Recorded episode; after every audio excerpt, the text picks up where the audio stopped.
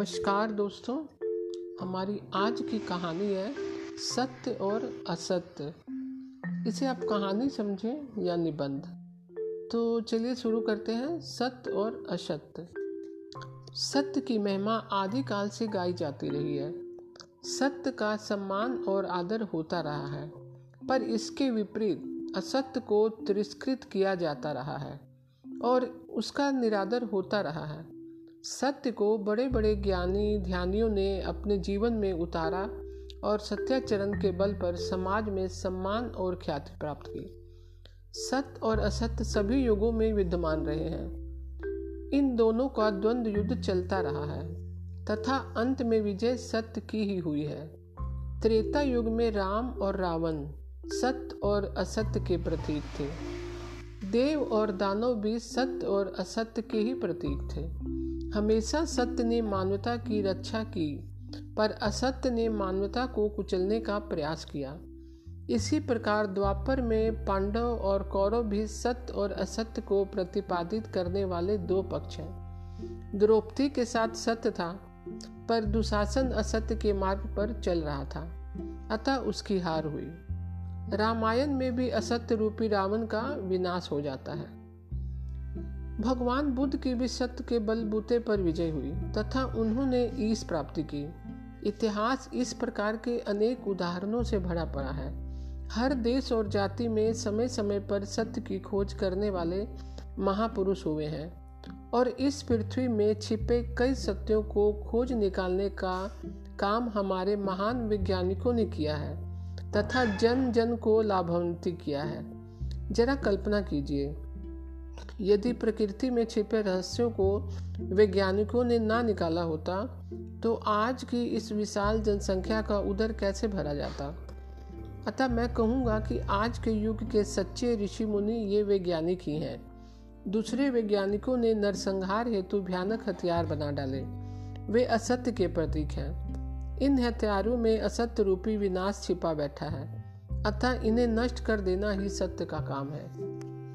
निर्माण और विध्वंस भी सत्य और असत्य के प्रतीक हैं। मानव कल्याण हेतु निर्मित विभिन्न सार्वजनिक संस्थाओं का निर्माण जन जन की छुजा शांत करने हेतु खाद्यान्न पैदा करना, रोगियों के उपचार हेतु अस्पतालों का निर्माण, तथा अज्ञान के अंधकार को दूर करने के लिए शिक्षण संस्थाओं का निर्माण, तथा प्यासों को पानी पिलाने हेतु प्याऊ का निर्माण आदि कार्य सत्य के रूप में है।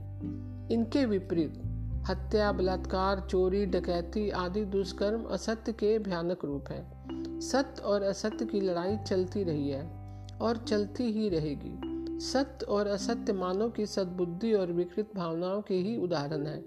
सत्य पॉजिटिव है तो असत्य नेगेटिव। सत्य प्रकाश है तो असत्य अंधकार। आधुनिक युग में महात्मा गांधी ने सत्य के प्रकाशन से अपनी आत्मा को प्रकाशित किया। वह एक महान सत्य के शोधार्थी थे।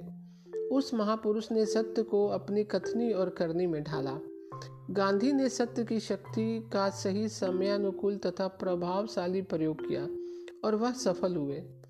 एक साधारण परिवार में जन्मे गांधी ने अपने सत्य के बल पर महान ऊंचाइयों को छुआ। इस युग में मात्र एक वही आदमी है जो विश्व बंद है।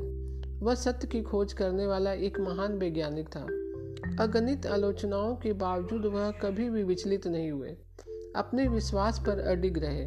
वह सत्य के एक महान उपासक थे। गजब की शक्ति थी उनमें। आत्मविश्वास के खजाने थे वह। केवल भारत को ही नहीं, बल्कि समुच्चे विश्व को उन्होंने एक नवीन मार्ग बताया। सारे विश्व के महापुरुषों ने उन्हें सत्य और अहिंसा का मसीहा माना। सादगी, सत्य और सरलता के वह जीवंत उदाहरण बन गए। सत्य और असत्य की प्रतिद्वंदता इस धरती पर सतत चलती रहती है।